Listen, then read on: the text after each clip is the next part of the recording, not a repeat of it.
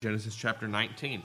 We're going to be looking at some, uh, over the next few weeks, we're going to be looking at some of the incidents in Genesis that we didn't get a chance to look at before when we were getting the, the scope of it. Um, my reasoning for that is uh, at some point I'm not going to be here because we're going to be having a baby, and so I figure we're going to do some one-off sermons for a while uh, while I try to figure out exactly what's going on um, with this, so...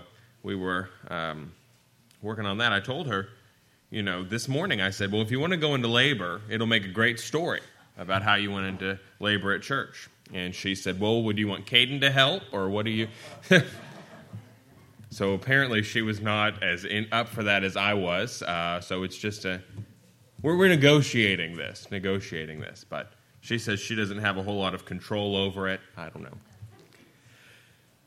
We are... looking at a story today that maybe you're familiar with. But first, I want to give you some kind of a historical thing. There's a place called Tall el-Hammam in Israel. Uh, Tall is a mounded dome. A tell is a city built of layers on top of each other, so sometimes you'll see it called Tell el-Hammam. But what's interesting about it, well, there's a lot of things that are interesting about it. Can we go to our next slide? I want to make some points. One, it's an eighty-nine acre city from about eighteen hundred B C It's got twelve foot thick walls, and the walls are one hundred feet high. That's very interesting. What's more interesting is that right in the middle of the city, uh, in between where it was inhabited during the Bronze Age, the eighteen hundreds, and then where a small settlement was built on it later, there are ten feet of ash. Let's see if we can get some more information here. I want to show you. Here's uh, what the archaeologist that's over it wrote. He wrote, the ash and destruction from Tall el-Hammam's terminal middle bronze two stratum ranges from half a meter to more than two meters thick over both the upper and lower talls. Embedded in these layers are broken and tumbled mud bricks, smashed and charred pottery vessels, and a typical assortment of day-to-day objects, all violently churned into an ash-filled matrix. I want you to imagine this. Imagine a, uh, from, in some places, half a meter, so two feet thick. In some places, uh, over two meters. I read that in some places it's a full ten feet thick, but six feet is a, a normal height for this thing, of broken pieces of pottery, ash, and just, uh, just destruction all at once. And the next slide, please. Let me show you this.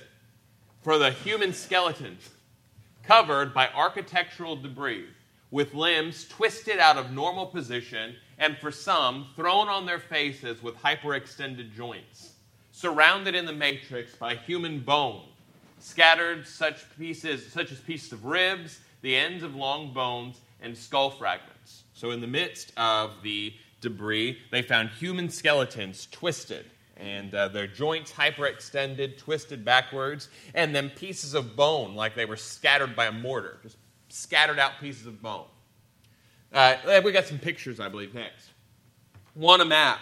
There it is on the north side of the Dead Sea in the Jordan River Valley, or the east side of the Jordan River. That may be important to you. Next slide, please. Here it is, the uh, architectural thing. They have to dig down.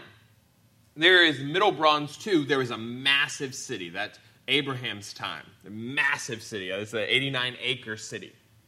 And then there is nothing for seven hundred years. And then there's a smaller settlement. Here's the bones.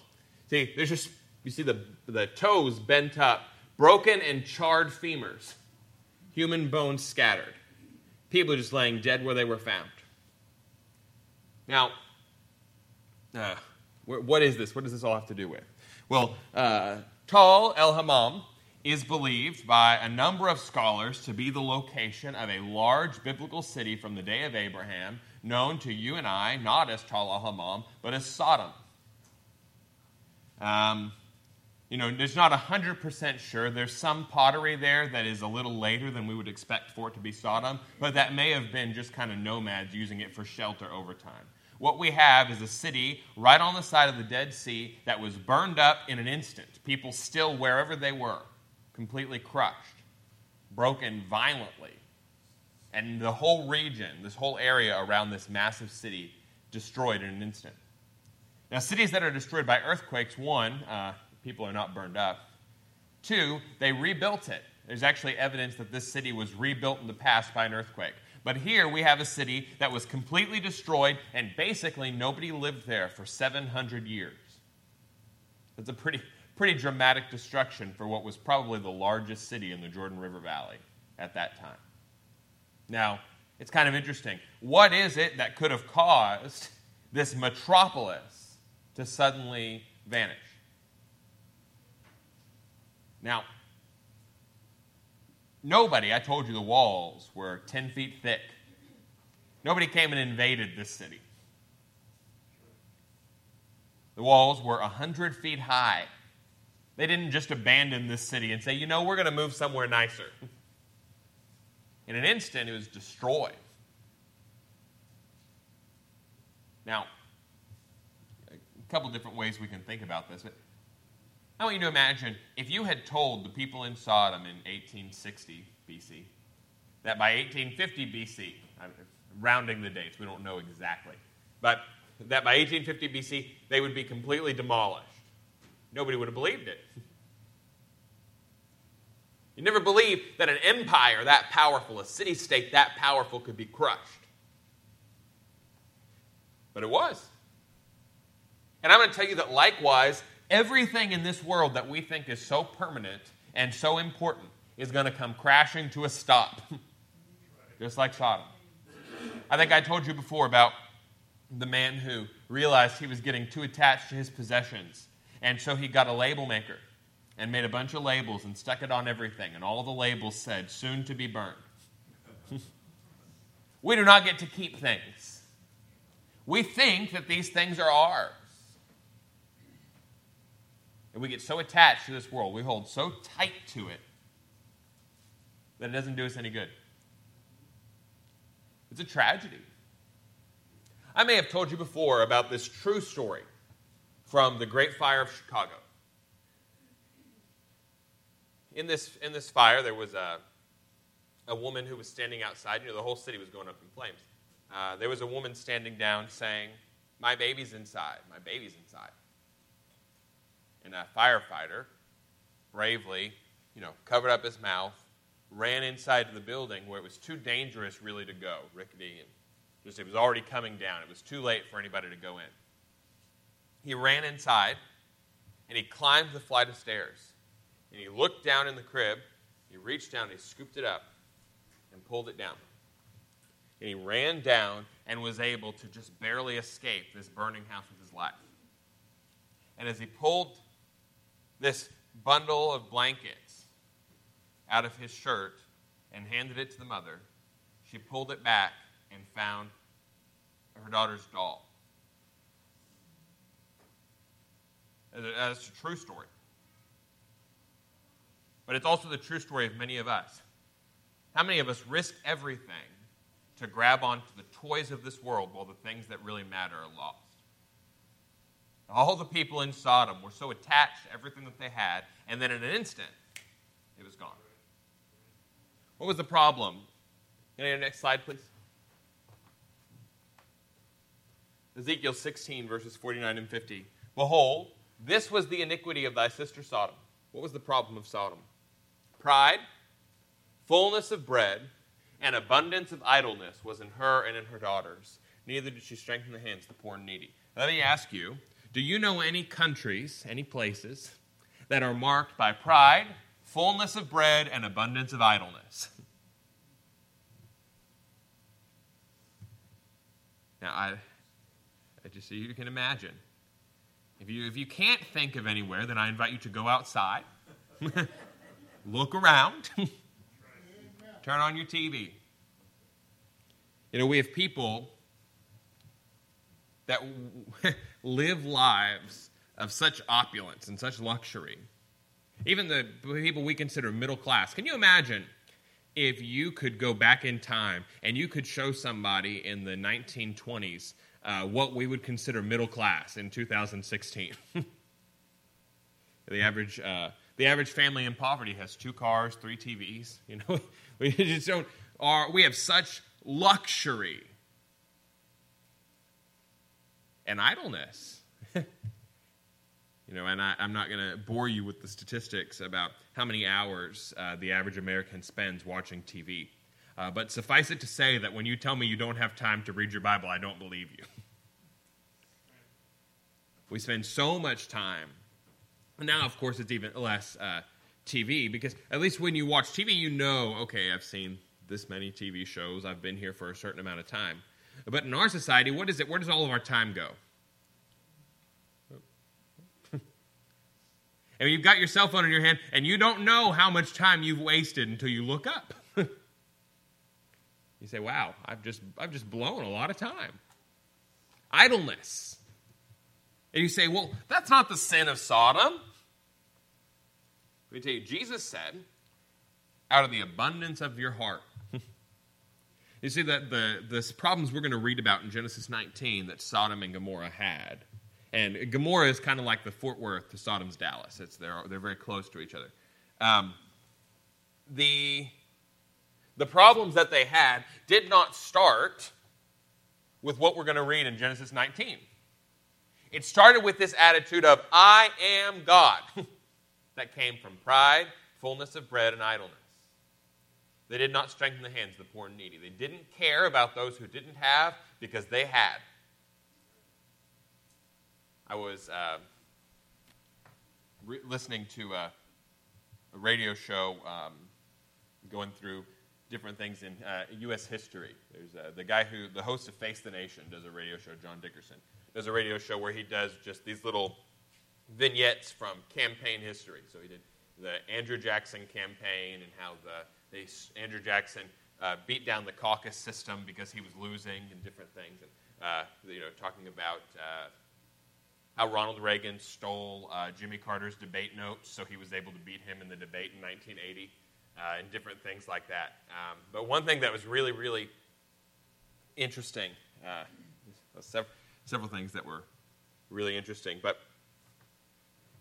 one thing that uh, caught my attention is the the ongoing cycles of wickedness. You know, we always want to think that the, the problems that are around are new problems. But you look, and in the early eighteen hundreds, you had people buying votes and bribing each other with offices. Uh, the there were not enough votes. Maybe some of you are familiar that when uh, in the election uh, in the early eighteen hundreds, one of the early elections, that nobody had enough votes in the Electoral College to win the presidency, so it went to the House. Um, Henry Clay didn't have enough votes to win, and so he got everybody to vote for one of the candidates on his behalf. He convinced everybody to do that. And then the first act of the president who won was to appoint him Secretary of State. You know, you say corruption is not a new thing. But the problem is that corruption is creeping. When you build layers of corruption on top of each other and layers of not caring about corruption on top of each other, eventually you've got a massive tower ready to tumble. That's what happened in Sodom. It started out, they didn't care about the poor and needy. One interesting thing was they, they talked about George Romney going and doing a ghetto tour, is what he called it. You couldn't call it that today. Politicians today wouldn't do it. Um, he went from poor neighborhood to poor neighborhood, uh, talking to people who opposed him politically to ask about their concerns. Um, you don't have that today, right? people don't. People don't do that. People don't. The pe- people that are running for office today don't go into the poor neighborhoods. They go into the upper middle class neighborhoods and, you know, pat themselves on the back, elbowing with the common people. But what happens? We have lack of concern for the poor and needy, marked by our own pride, fullness of bread, and idleness. And then what happens? In the, verse fifty. And they were haughty. That's where it comes from, pride. They were haughty and committed abomination before me. Therefore I took them away as I saw good. Where does the abomination come from? It comes from the pride. Where you, you look at some of the major sins in our society today and you say, how did this happen? Pride. Once you've got a heart that says, I'm God, I make up my own mind, I come up with my own decisions. You've seen that heart in people. You've seen people that get to that point where they say, I've got everything I need, I don't need anybody, I don't need anything. And once somebody has that attitude, there is nothing that they won't do. And that's exactly what happened here in Genesis nineteen. Let me give you a little bit of the immediate context. You remember, this is a year before Isaac is born, to help you pin it down in your chronology now that you know the book of Genesis. A year before Isaac is born, the uh, Lord comes to Abraham and tells him, in one year from now, your son's going to be born. But I won't hide from Abraham what I'm about to do. The, I've heard this outcry from Sodom, and I'm going to go see if it's as bad as I've heard. He's using this, uh, this anthropomorphism. That means that God, even though God already knows, he speaks to Abraham as if he does not know, so Abraham can understand his thought process. This isn't the Bible contradicting itself. Uh, when the Bible says that with a mighty hand and an outstretched arm, God will deliver his people, we don't believe God has an arm and a hand.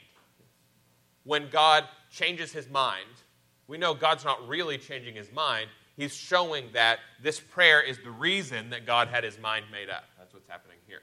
So Abraham says, you won't destroy the righteous along with the wicked. He says, if there's fifty righteous people in the city, won't you spare this eighty-nine acre metropolis? And God says, yes. If there's fifty, I'll spare the city. And Abraham says, but what if it's only missing five? You wouldn't destroy the city for a lack of five. What if there are forty-five? And God says, if there's forty-five righteous people in the city, I will not destroy it. And he works his way down until finally uh, God says, if there's five righteous people in the city, I will spare the city. Five righteous people in Sodom, and it's spared. Now Abraham knew that his nephew Lot had gone to live there. Lot had looked out, and Abraham, when they both had too much to live together, Abraham said to Lot, you pick which way you want to go, and I'll go the other way. And Lot saw the big city life and said, oh, that looks good to me. I, he pitched his tent towards Sodom.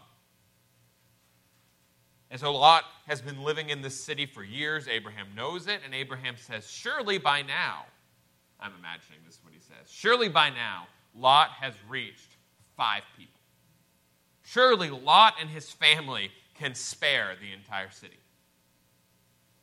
Let's look and see. Genesis chapter nineteen, verse one. Uh, four, three angels, the great escape, the fall of Sodom and Gomorrah.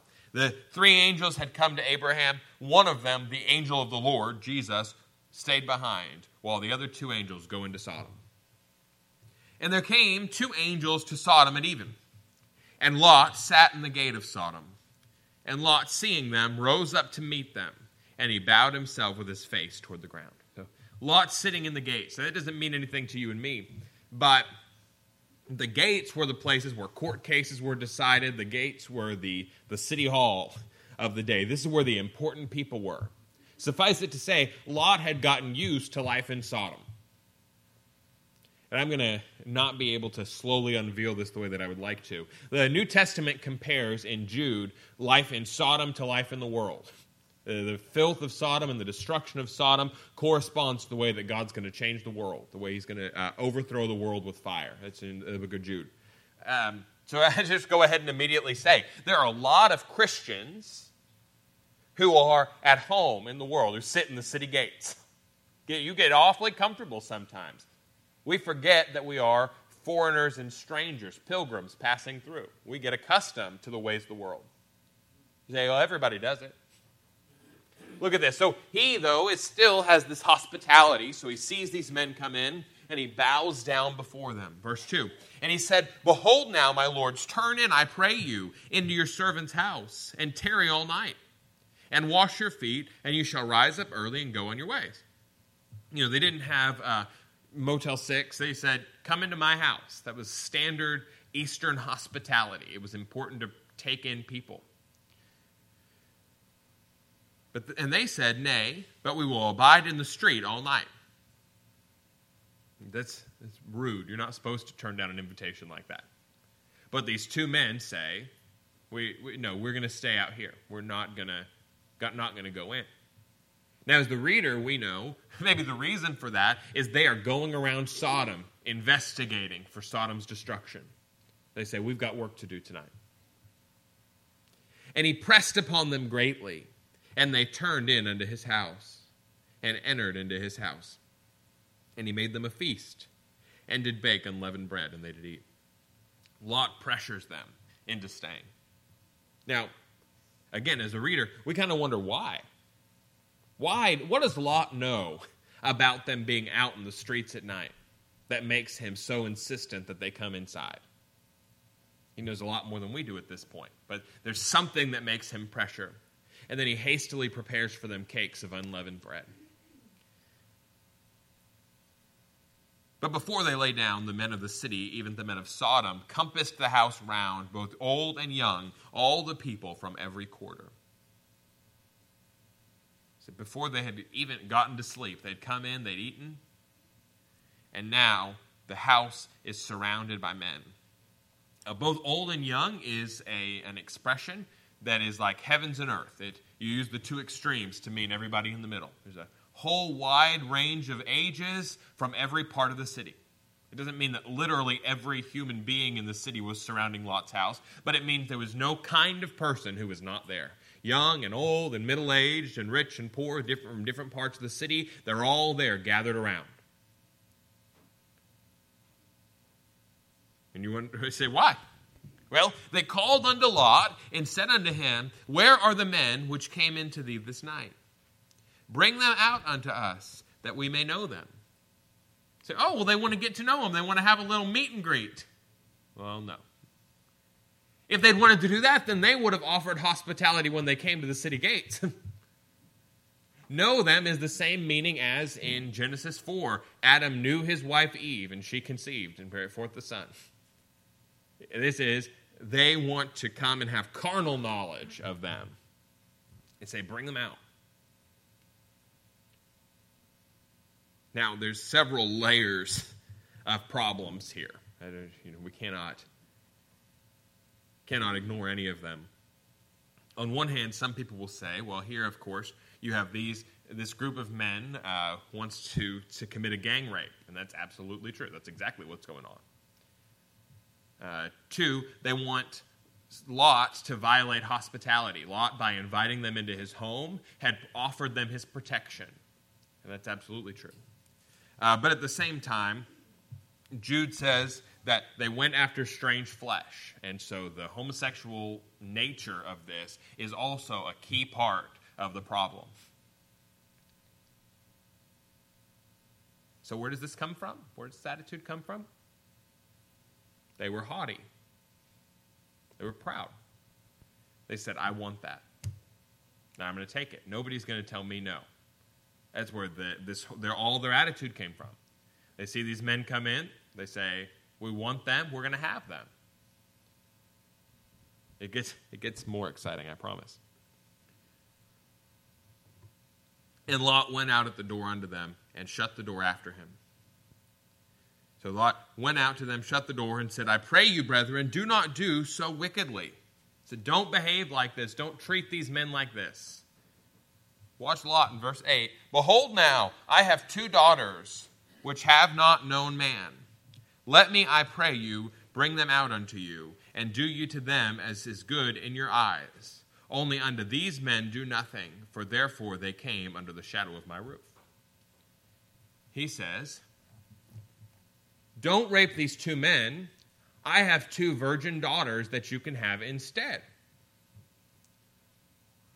And now some people say, well, you know, he was marrying them all for something. That is not what happened. That's not what he was happening here. Uh, you read in Judges chapter nineteen, there was a man who uh, sent his concubine out. And uh, it says they raped her all night, and they, he found her dead in the morning. That's what he was offering up his daughters for. But then we read in Peter that it says Lot's righteous soul was vexed at the evil of the city. What I want you to understand here is that Lot was a saved man who had been in Sodom far too long. He had, it grieved him on the inside, and he said, oh, I'm just not comfortable here. But he was very comfortable there to live there, and his actions had taken on the stench of Sodom. And so he says, look, this is bad. He said, he said my choices are rape, or rape and violation of hospitality and homosexuality. So I'm going to pick the lesser of two evils, and I'm going to send out my daughters. I don't need to tell you that God's instruction when faced with the lesser of two evils is neither. The Bible says that there's no temptation that's overtaken you, but such as is common to man. But in every temptation, God provides a way of escape, that you may be able to bear it. There is no situation where you have to sin, ever. But Lot is not willing to do anything difficult. Because you notice, Lot does not offer himself. He said, well, I'm just out of options. All I've got here is these two men and my two daughters. He, he is not willing to go out there and fight them himself. He's choosing who he's going to offer up, what he's going to give up. When we say, I don't have a choice, I've got to sin, it's because we're not willing to do anything that's going to hurt us. I want to pick the sin that's going to be least uncomfortable to me. But sin is sin. So Lot here says, I'm going to give my two daughters up. Because these men are under my protection. Verse nine, and they said, stand back. And they said again, this one fellow came into sojourn, and he will needs be a judge. He said, this man came in, he's a stranger, he's not even from here, and now he's going to judge us. He said, yes, we're about to go in and uh, rape these two men and everything, but don't judge us. You don't have any right to judge us. Who are you? It's strange how unlike our modern world Sodom is. It's just like a different, different planet. Don't judge me. I've got everything I need. I'm going to do things my way.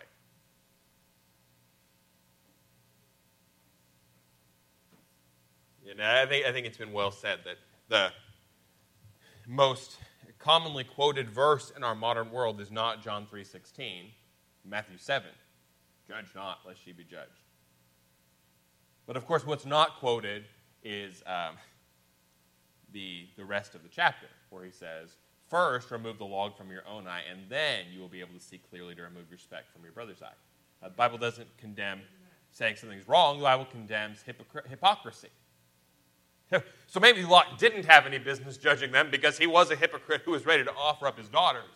But this attitude of don't judge us, don't tell me what to do, is the heart of pride. And when you feel that in your heart, you feel that nobody's going to tell me what to do. You need to know that that is the deepest depth of depravity of which you are capable. Because once you give into that attitude of I'm the boss, there's nothing that will be kept from you. There is no sin you won't do once you decide that you determine right and wrong. There's no sin. Once you say, I've just got to do what I've got to do, there's nothing that will keep you. So that pride, that fullness of bread, that idleness, that self-sufficiency, that I am God, is absolute destruction. And so, when we look at our society, you can look at that from a, a broad range of things. Uh, of course, the, you know, marriage screams off the page here. Um, say, you know, yes, I'm living with my girlfriend, but don't you tell me what to do. What about God telling you what to do? Yes, I'm in this kind of relationship that the Bible calls sin, but don't tell me what to do. What about God telling you what to do? Don't tell me how to live my life. And we see that attitude in churches. You know, nobody tell me what to do. They're always in my business. You know, they, and you understand. There's, I'm using kind of extreme terminology because there is there is a point where we start to hip, hypocritically interfere with other people's lives. However, there is a point where somebody, you need to have people in your life who can say to you, "Hey, you need to put the brakes on. You've got a problem." And if there's nobody in your life who can tell you what you're doing is wrong without you shutting them out of your life, you've got a huge problem. If there's no breaks, you've got a huge problem. They said, who made you a judge over us? They said, we will deal worse with thee than with them. You know what happens when you try to compromise, try to pick the lesser of two evils? You cannot control that fire once it starts. He said, well, we're going to have them and have you too, is what the townsmen say. We're going to treat you worse than we would have treated them. When you try to compromise with sin, you will fall in headlong. You cannot help it. There's no, there's no, there's not a stable place to stand. So, he says, they pressed sore upon the man, even Lot, and came near to break the door. They came up to beat the door down. But the men put forth their hand and pulled Lot into the house to them and shut to the door. So the angels reach out, grab Lot, pull him into the house, and slam the door shut. You're almost reminded of the flood, where Noah comes inside and God shuts the door of the ark. And suddenly he's protected by divine intervention. But he's not done yet.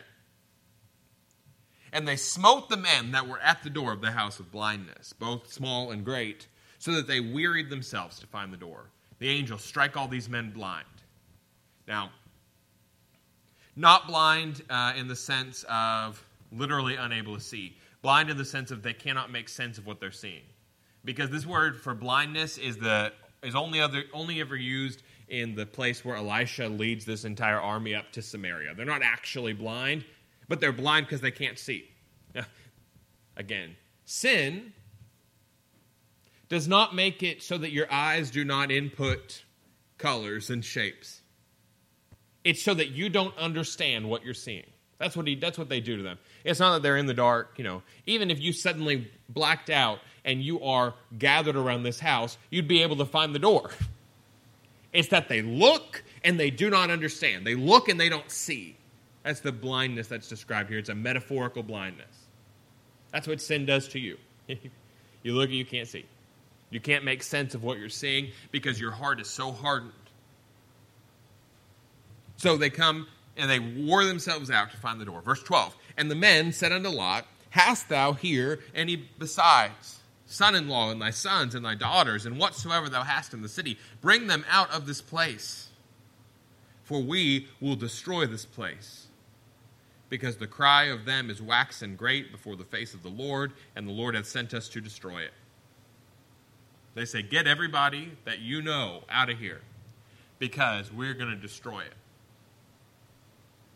Of course, this is when Lot finds out these are no ordinary men that he has taken into his house.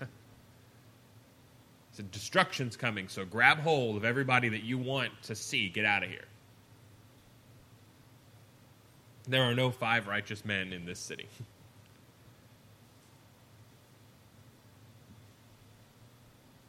Of course, now, to make application, if you know that this world is coming down, that just like Sodom burned up in an instant, the world will be burned up in an instant with the voice of the archangel and the trumpet sound of God. What are you doing to grab a hold of everybody that you want to see make it out of here alive? But maybe you'll get the same res- response that Lot did. It said in verse fourteen, and Lot went out and spake unto his sons-in-law, which married his daughters, and said, up, get you out of this place, for the Lord will destroy this city. But he seemed as one that mocked unto his sons-in-law.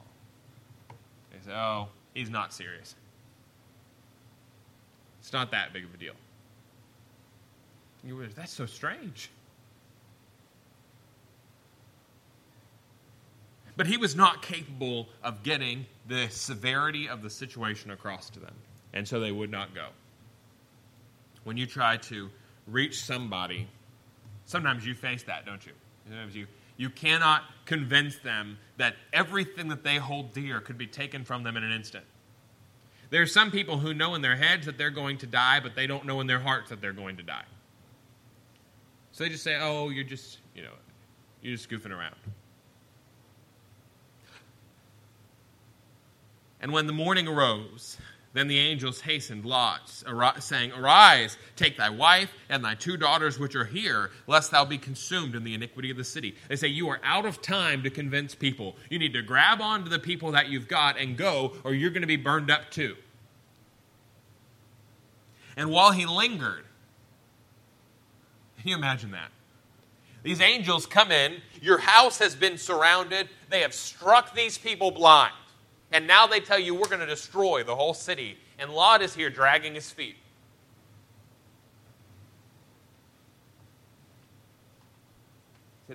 I like it here. There has to be some way that you can spare this city. I am so comfortable. I've got my house, and I've got my friends, and I've got all these different things. And I just don't want to let it go. You've heard the William Carey quote, "He is no fool who gives up that which he cannot gain.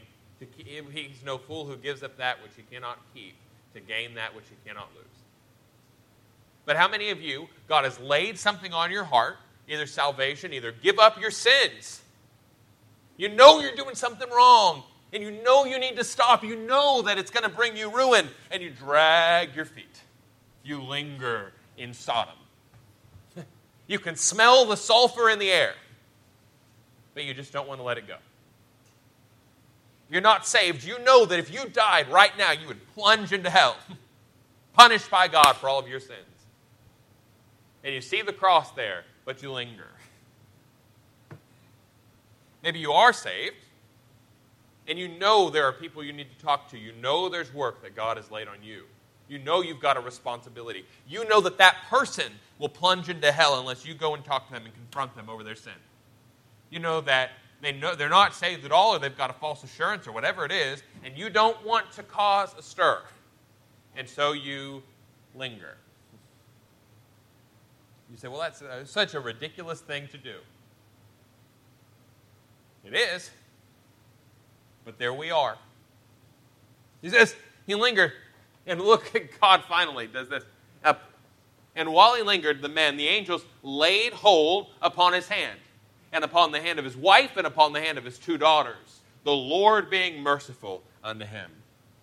And they brought him forth and set him without the city.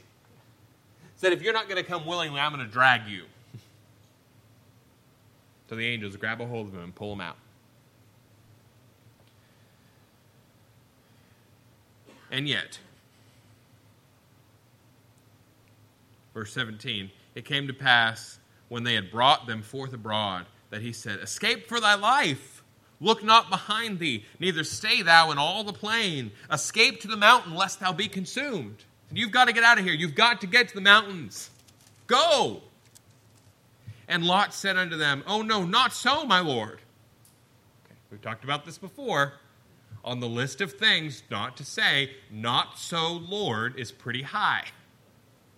God tells you to do something, you don't say, well, I've got another plan.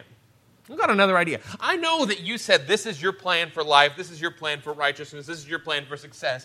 But look, I've been thinking about this. God, I've been around the block a time or two.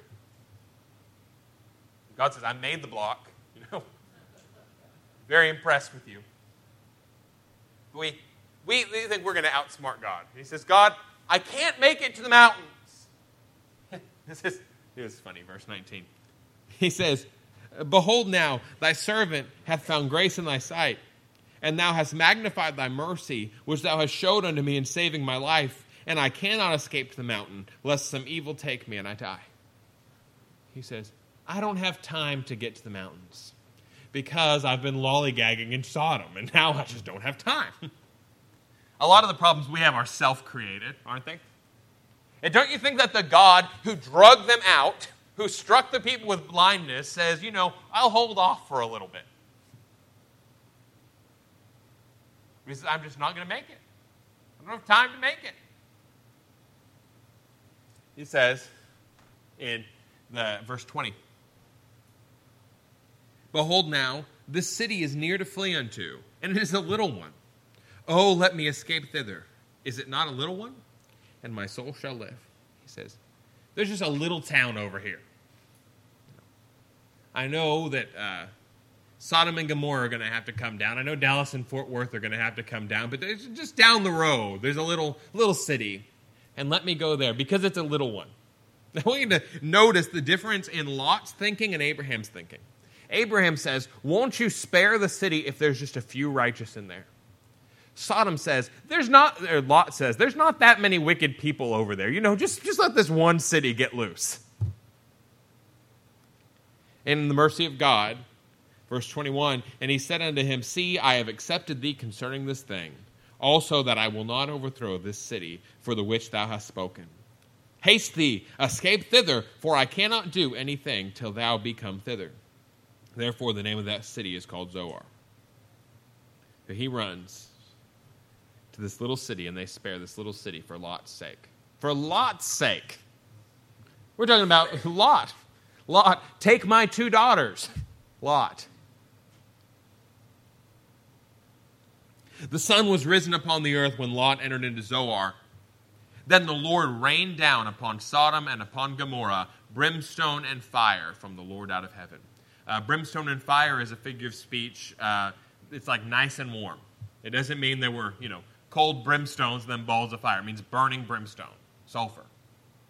It's uh, nice and warm. Doesn't mean that you're nice and also warm. It means that you're nicely warm. Here, burning sulfur coming down, dropping out of the sky, burning it out. Probably the kind of thing that would scatter bones and leave a six-foot layer of ash. Boom. Done. Now, again, there's nothing left. And when it comes to sin, when it comes to God's transformation of the world, when he baptizes the world in fire, there'll be nothing left. Watch this, verse twenty-five. And he overthrew those cities and all the plain and all the inhabitants of the cities and that which grew upon the ground. It's completely destroyed even the plants, wiped them out, because these cities were so wicked. We say, well, that's not really fair, is it? I make a couple of very quick observations. One observation is these were so wicked that everybody in the city was getting ready to gang rape these two angels. It's pretty bad. Two, everybody that gets killed gets killed because God kills them. You know, you die because God allows you to die. Some people do it at a ripe old age in their sleep. Some people do it because God rains down fire and brimstone. You know, God kills them either way. And he does it in a way that's going to do the best good for your soul. So he says, I want you to, I want you to understand very clearly how I feel about pride, how I feel about self-righteousness, how I feel about all the, the sexual sins that stem out of a heart of pride. And he says, here's how I feel about it. Fire and brimstone. Burn up the plants. And, you know, sexual sin in our society is the one thing we really want to flirt with. You know, I know that I shouldn't do this. I know this is wrong, but I just want to, you know, that that that. I told you before, teaching in a Christian high school, the, the question they always wanted to ask in Bible classes, how far is too far? It's the wrong question, isn't it? But we want to get as close to the edge as we can. That's this is the, the flirtation with it. And this destruction that comes from that is sudden and swift. Here he goes. The, uh, verse twenty-six, but his wife looked back from behind him, and she became a pillar of salt. Another group of people, when you try to reach people, try to pull people out of the world that's burning down around their ears. Some of them say, just don't take you seriously. Some of them cannot let it go. They turn back. Her heart was still in Sodom. And because her heart was in Sodom, her body being out of Sodom did not keep her from being encased in the ash. They, um, in... The, in cities that have been destroyed by volcanic eruptions, they found people encased in salt from the ash solidifying their body and everything. And it's almost like the destruction she would have faced in Sodom, she faced even though she was physically out of Sodom because her heart was still there. She turns back, shows where her heart is, and then frozen. Now, you can get physically out of behavior, you know, you can get in a, a better place. You say, well, I'm coming to church. Look, my body is here, sitting on this pew. That's very impressive. I'm very proud of you. I've told you, though, they're bolted down. You know, we don't need you to hold it still. If your heart is still in Sodom, if your heart is still in the world, all those things don't matter. All those things don't matter at all. And so his wife there turned into a pillar of salt. She just couldn't let go. She couldn't repent. She couldn't turn from the sinful life that she enjoyed. And Abraham got up early in the morning to the place where he stood before the Lord. He goes back to the place where he'd been praying.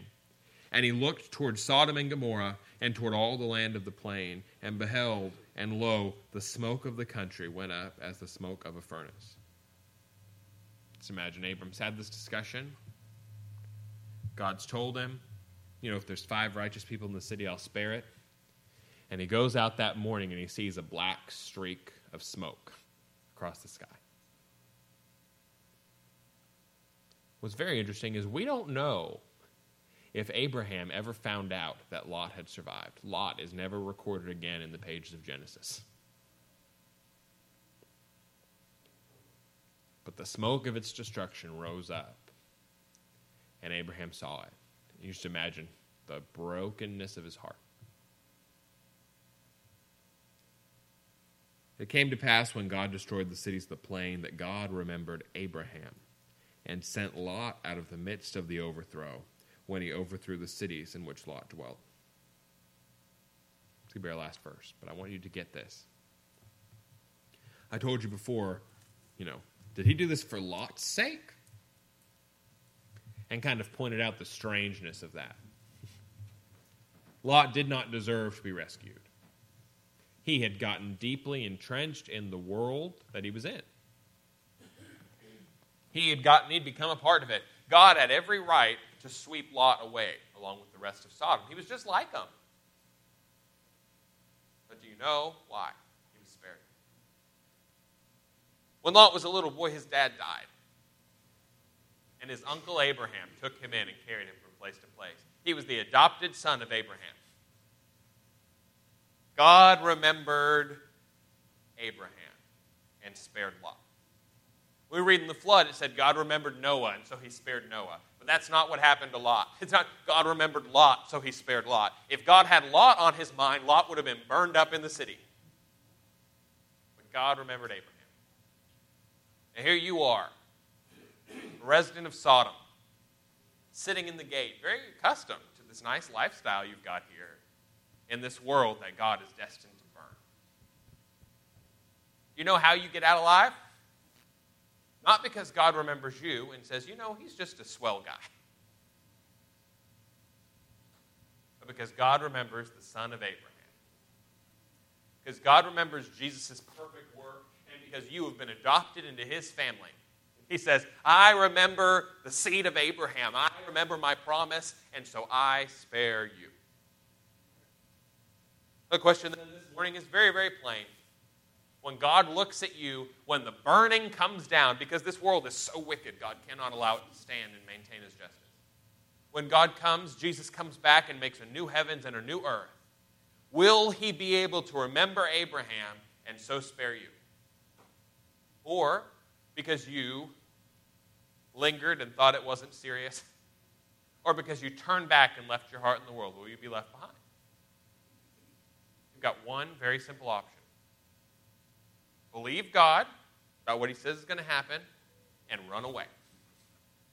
Say, Lord, I believe that you sent Jesus to die for me. I believe you're going to rescue me. And now I turn from my sin. I'm sorry for my sin, and I want to run the other way. You'll do that this morning if you say, God, I know I'm a sinner, but I want to turn from my sin and trust in Jesus. He will pluck you out. If you're a Christian, do not miss the duty that you have to grab people by the hand and do everything you can to pull them out of this world. But also understand, if you don't, it's not your fault that people refuse. But it is your fault if you don't tell them. Everybody's got their own free will. Everybody's got their own heart. You say, well, my kids, you know, have gone off. What did I do wrong? You may not have done anything wrong. Lot's son-in-laws just wouldn't believe him. But if you don't try, their blood's on your head. So as Christians, you've got a responsibility when you realize this world is burning down to say, Lord, give me the strength, give me the wisdom to say what I need to say, to tell them how Jesus died for them and is ready to rescue them from this place. Let's stand as our musicians come forward and we have a hymn of invitation. I'd like to offer to you